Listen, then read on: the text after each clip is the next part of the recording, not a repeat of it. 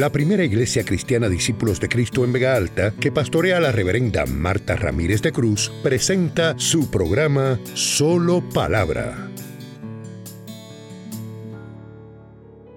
Ese pasaje en Génesis 19, donde Dios decide, al evaluar los pueblos, las naciones, los países, intervenir con ciertas ciudades que habían eh, cerca de Israel, a las cuales él pesó en balanza y no los halló agradables.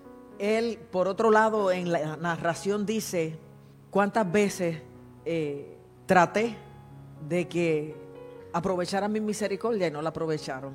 Y cuando el Señor junto con dos ángeles va camino a esas ciudades, se acerca a la tienda de Abraham y acepta su hospitalidad de lavarle los pies, porque la hospitalidad en, esa cultura antigua era bien importante. Y aceptan detenerse allí a coger sombra debajo de un árbol, a lavar sus pies, a comer una cena. Y ahí es donde el Señor, junto a esos dos ángeles, le notifica a Abraham el, el plan que tiene de destruir Sodoma, Gomorra y otras ciudades que estaban alrededor. Abraham intercede, como quizás no intercedió Jonás, pero Dios al ver la humillación de Nínive se arrepintió y no los destruyó. En este caso, Abraham intercede y le dice, oye Señor, si hubieran aunque fuera 50 justos ahí, tú no lo destruirías esas ciudades, ¿verdad? Le dijo, no. Y, y Abraham fue no manipulador, pero estratégico, dijo, sí, porque el juez de toda la tierra, ¿cómo va a hacer injusticia? Y va a destruir al bueno junto con el malo, al justo junto con el impío, no, tal cosa tú no hagas, ¿verdad? Él le dijo no. Y, siguió Abraham el regateo, y si hubieran 40, y si hubieran 30, y si hubieran 20, y si hubieran 10, y ahí acabó la cosa. Aún por esos 10 yo no las destruiría, dijo el Señor.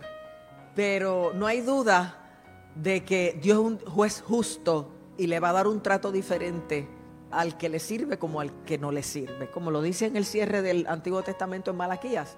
La cosa es que parece ser que Dios pasó examen y no encontró ni diez justos en Sodoma y Gomorra. Y después de esa conversación, los dos ángeles siguen camino a Sodoma y cuando llegan a la puerta de la ciudad se encuentran a Lot.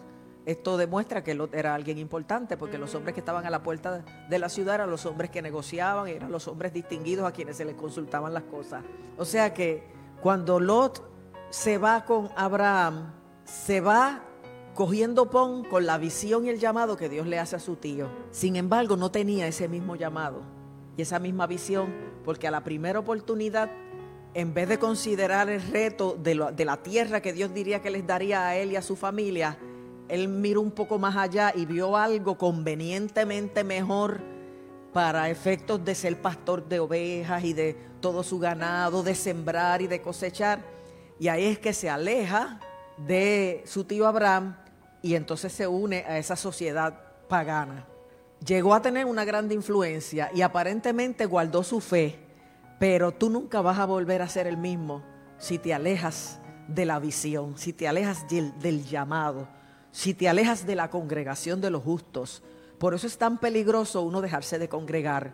Porque si tú separas un carbón encendido del resto de la fogata o del barbecue donde lo tengas y lo pones aparte, no va a gozar del fuego y del calor y de la ayuda de los demás carbones para permanecer prendido. Y a la larga se apagará. Y nosotros no podemos estar amputados del cuerpo de Cristo ni separados de la gran fogata de, vida del Señor, porque corremos el peligro de asimilarnos al mundo y de apagarnos espiritualmente, aun cuando sigamos diciendo que creemos en Dios y que leemos la Biblia y oramos en nuestra casa.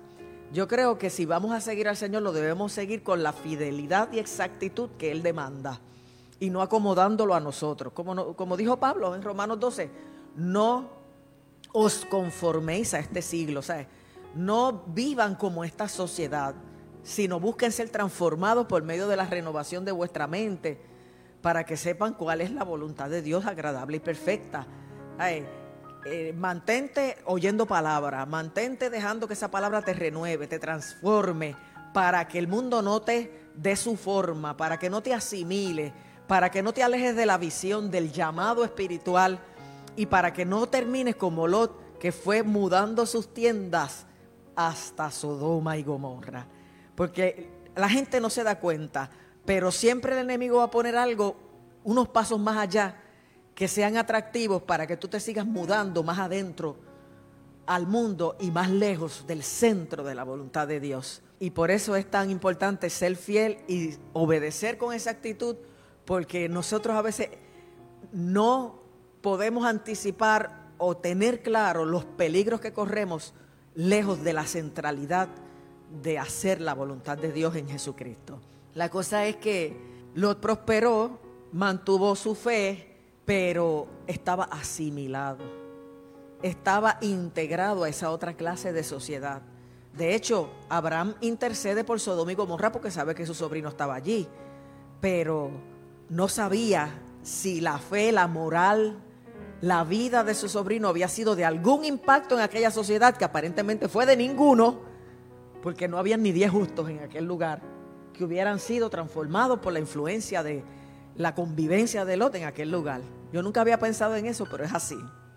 La cosa es que llegan estos dos varones, son saludados por Lot, él los invita conforme a la hospitalidad cultural a quedarse en su casa y dice, no, nosotros permanecemos esta noche en la calle. No, no pueden hacer eso, tienen que venir a mi casa a lavarse los pies, a descansar. Y ellos, ante su insistencia, aceptaron y entraron con él a su casa. Pero por la noche porque eso fue a la caída de la tarde. Por la noche, todos los varones, desde los más jóvenes hasta los viejos, se juntaron a la puerta de la casa de Lot y empezaron a llamar a la puerta y les decían, sácanos esos hombres para que los conozcamos. La versión moderna dice, para tener relaciones sexuales con ellos. Antes había confusión de si eso para que los conozcamos, aunque es bien claro bíblicamente que conocer es entrar en intimidad. Eh, pero en las versiones modernas se hace así de claro. Miren la respuesta de Lot. No, os ruego, es como dice exactamente, os ruego, hermanos míos, que no hagáis tal maldad. O sea, que Lot estaba consciente que lo que ellos estaban pidiendo no era correcto. Y los llama hermanos míos porque ya él era parte de ellos. Os ruego, o sea, estoy haciendo una apelación bien insistente y bien profunda para que esa acción que ustedes quieren llevar a cabo no se cometa. Yo tengo, le dijo a los hombres, aquí dos hijas vírgenes que las puedo sacar a ustedes y pueden hacer con ellas como quieran, pero a estos dos varones que han venido bajo mi terrado, no hagáis ningún mal. O sea que para Lot era más importante la hospitalidad característica de su cultura el, prestigio de haber hospedado a dos personas extranjeras distinguidas que la vida, la dignidad, la virginidad de sus dos hijas. O sea, es malo que violen a estos dos varones, pero pueden hacer con mis dos hijas lo que quieran, aún siendo hijas que no habían conocido varón. Tenemos que tener cuidado que nosotros estimemos a nombre de un prestigio, o de un nombre o de una visión de vida, unas cosas, pero ofrezcamos en sacrificio otras que deberían ser para nosotros igual o más valiosas. Y a veces nosotros hacemos esas trampas o esos trucos con Dios y creemos que estamos bien, pero yo creo que Lot estaba en tinieblas, que Lot no estaba valorando lo que más valor tiene, que es lo que es el fruto de tu vida.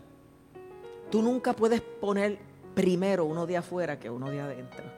Ningún joven puede ser para ti más importante que tus propios hijos, aunque los tienes que amar como a ti misma. Ninguna mujer, ejemplo, puede ser para ti más importante que tu propia mujer. Y así por el estilo, ningún tiempo puede ser para ti más sagrado que el tiempo que después de Dios es para tu esposa y tus hijos. Y esos son ejemplos nada más, porque el que no sabe gobernar y valorar y administrar su propia casa, decía Pablo a Timoteo, no es digno de administrar las cosas del Señor. Y Lot consideró incorrecto malo lo que aquellos varones querían hacer con estos dos ángeles que deben haber sido guapísimos, porque los ángeles eran seres de luz que aunque se aunque hicieron, se encarnaron, vamos a decir, o tendrían apariencia de encarnación, eran ángeles. Que sus dos hijas, sus nenas, que él las crió, que él las tuvo, que eran su principal heredad. Entonces, estos hombres se molestaron tanto que dijeron, pero ¿quién se cree este que es? Este extranjero vino a vivir entre nosotros y a cuenta de que ha alcanzado prestigio y se siente que es alguien, ahora va a ser nuestro juez. Pues ahora te haremos a ti más mal que a ellos. ¿Qué quiere decir eso? Que Lot estaba consciente de que lo que iban a hacer estos hombres era malo y quiso impedirlo, de la manera incorrecta, pero quiso impedirlo. Pero no es porque Lot era sobrino de Abraham y tenía otra mentalidad.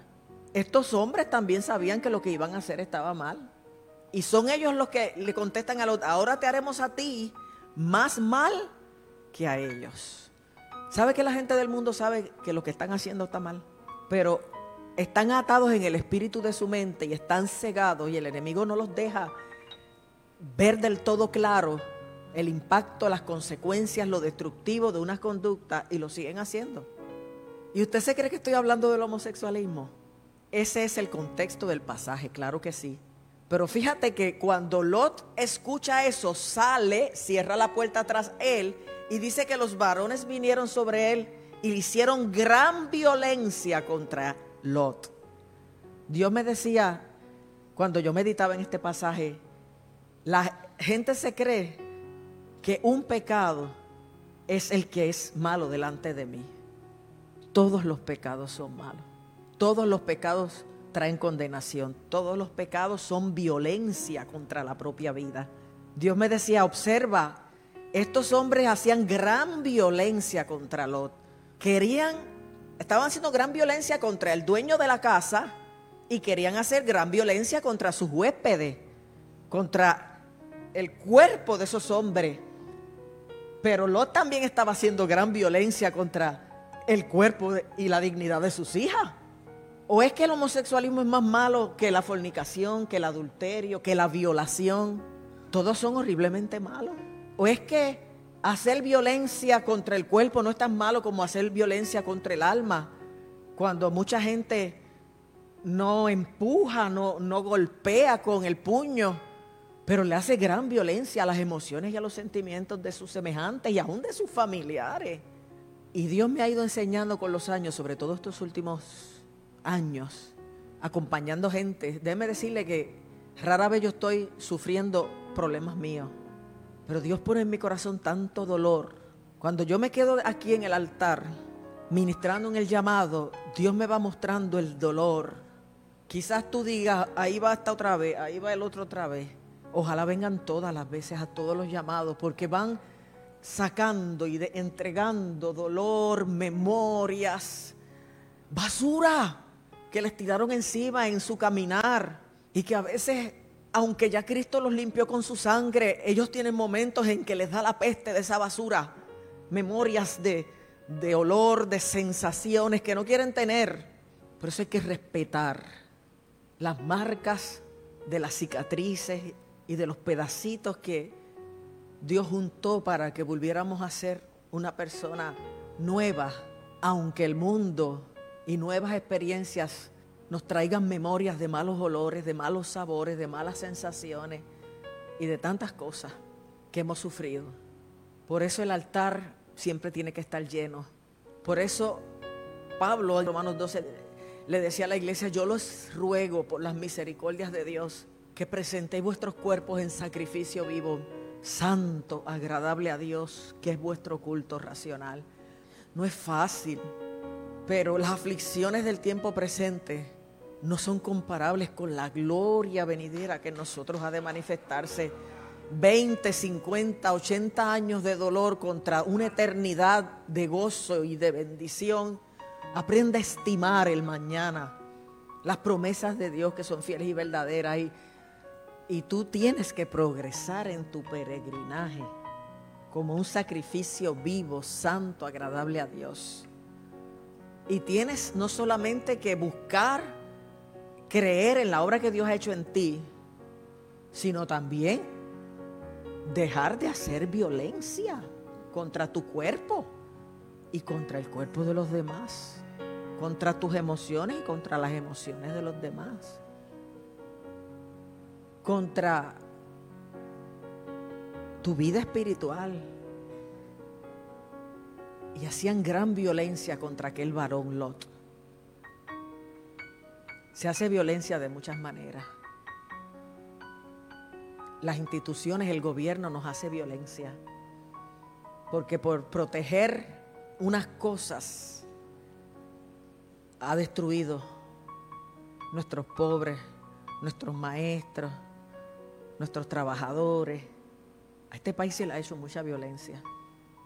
Y hay que tratarla de ver en todos los niveles, porque en cualquier nivel que la veas, está mal.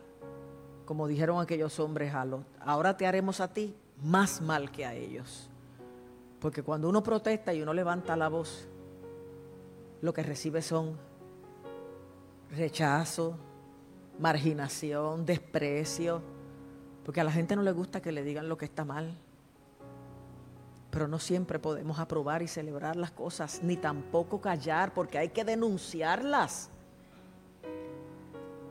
Porque el que calla otorga, y el que no denuncia lo que está mal es cómplice de esa maldad. Claro, hay que hacerlo apropiadamente, con respeto y con la elegancia que da el Espíritu Santo y la palabra de Dios. Pero tú no puedes llamar a lo bueno malo y a lo malo bueno. Y cuando los ángeles vieron que aquellos hombres estaban resueltos a destruir a Lot y a abrir la puerta, dice que abrieron la puerta, asieron de él, lo entraron y cerraron la puerta tras él. Porque Dios envía siempre a sus ángeles para asistirte en ese momento en que ya tú no puedes resistir más. Dios envía a su ángel para protegerte. ¿Y sabes lo que Dios, lo que hicieron los ángeles también? Cegaron a aquellos hombres que estaban afuera para que no encontraran la puerta y no insistieran más en entrar en ella. De alguna manera Dios turbará a tus enemigos, Dios los cegará. Pero a ti te habla para que abras los ojos y veas y para que te des cuenta cuando tú mismo, denunciando lo que quieren hacer los de afuera, lo estás haciendo con los tuyos, con los de adentro, como quiso hacer Lot con sus hijas. Toda violencia es mala. Sea contra el cuerpo, contra el alma, contra el espíritu, sea contra uno mismo, contra la familia, contra el país. Toda violencia es mala. Y miren cómo estos ángeles manejaron la cosa le dijeron a Lot, nosotros vamos a destruir esta ciudad a nombre de Dios. Y miren las instrucciones que les dieron, que Dios te las da a ti hoy. Tú sabes que las cosas están malas. Tú sabes que hay señales de todo tipo de que se empeoran y de que todo se acerca al fin. Los ángeles le dijeron a Lot, tienes aquí tú algo, yernos, hijos, hijas, esposa, todo lo que tengas en la ciudad, sácalo de ella. Fíjate cómo le dice, sácalo de este lugar porque vamos a destruir este lugar por cuanto el clamor contra ellos ha subido a la presencia de Dios. El Señor te está diciendo en esta mañana,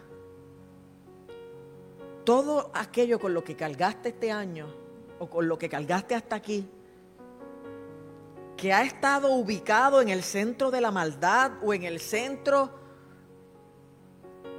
de la operación del mundo, que no sea el centro de mi casa y el centro de mi voluntad, sácalo, sálvalo. Porque viene destrucción. Y Dios quiere librarnos a nosotros, sus hijos. Salva tu casa, salva tu familia. Saca de donde hayas puesto lo que es precioso de Dios del lugar donde lo hayas prestado ubicado. Porque viene destrucción. Y dice que Lot le habló a sus yernos que iban a casarse con sus hijas y ellos se creían que era broma y se burlaron de él. Entonces, al rayar el alba, los ángeles daban prisa a Lot diciendo, levántate, toma tu mujer y tus dos hijas que se hallan aquí para que no perezcas en el castigo de la ciudad. Dicen que en guerra avisada no muere gente. Hay que ponerse sobre los pies Hay que iniciar un cambio. Levántate, dice el Señor. Toma todo lo tuyo para que no perezcas en el castigo que viene. Ese es el primer paso. Pero deteniéndose los, los varones asieron de su mano y de la mano de su mujer y de sus dos hijas, según la misericordia de Jehová con él, y lo sacaron y lo pusieron fuera de la ciudad. O sea que hay gente que escucha que Dios le dice, levántate, agarra todo lo que es tuyo, salva lo tuyo y busca ser libre del castigo. Pero aún así no se levantan. Y Dios tiene que actuar y Dios tiene que meter su mano y Dios según su misericordia tiene que arreglárselas porque tú no reaccionas. Y los ángeles le dicen, escapa por tu vida. No mires tras ti ni pares en toda esta llanura. No mires tras ti, olvídate de lo que se quedó. Porque hay gente que se decide salir del mundo o de la maldad o de aquello que no es lo que Dios lo ha llamado a hacer y van haciendo paradas hasta que en una de ellas van como chinchorreando, hasta que en una de ellas se quedan y, y no terminan el viaje. Si todo lo que hay en el mundo no sirve, por buena sea aquella tierra que era llanura y Abraham se tuvo que quedar con el monte, no servía para los planes y propósitos de Dios.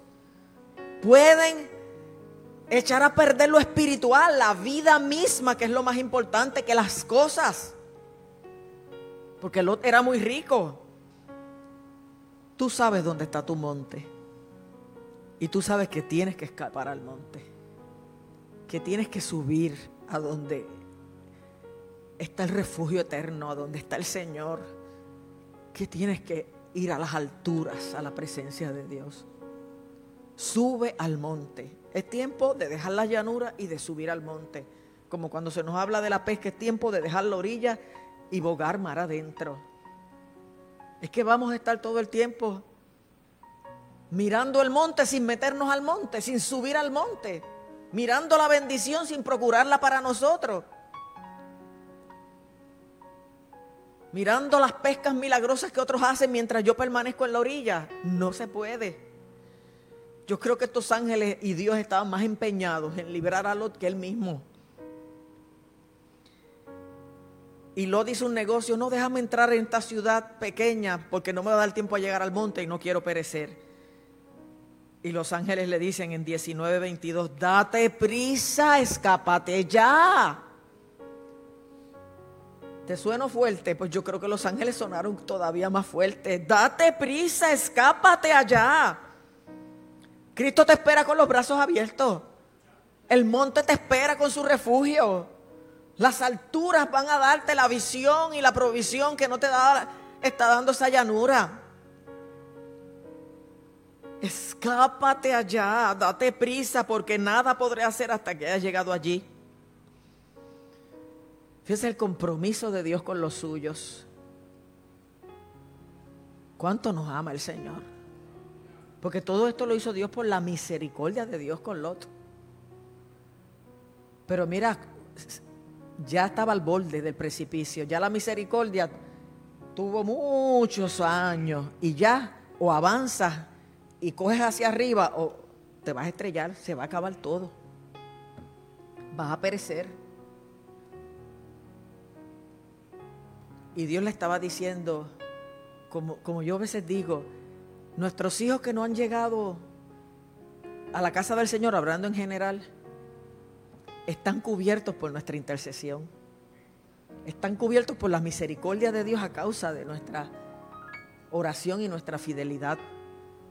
Están de alguna manera experimentando sin saberlo ángeles que los están alando para sacarlos de la violencia y para sacarlos de la llanura y llevarlos a otro nivel. Créale a Dios en eso.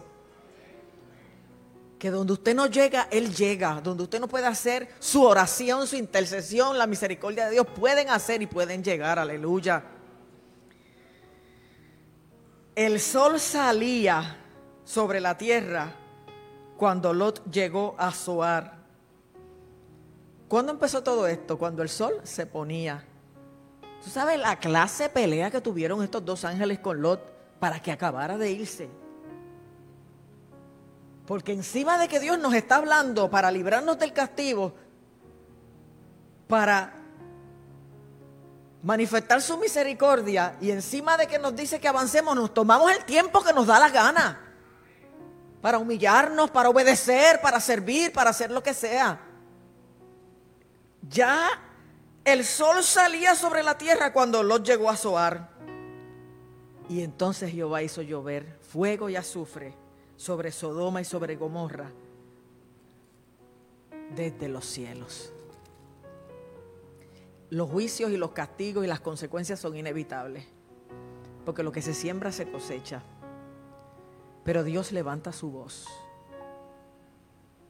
Y antes de pasar la página, y antes de pasar el año, y antes de sufrir consecuencias, Dios llega a tu casa con palabra, con liberación, con consejo, con misericordia.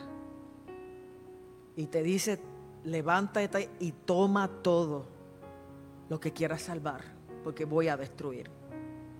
Levántate para que no perezcas con el castigo que vendrá sobre otros. Escapa por tu vida. No mires tras ti ni pares en ningún lugar. No pospongas más la obediencia, no pospongas más. El hacer las cosas como yo te pido. Y avanza, porque ya no hay más tiempo para posponer.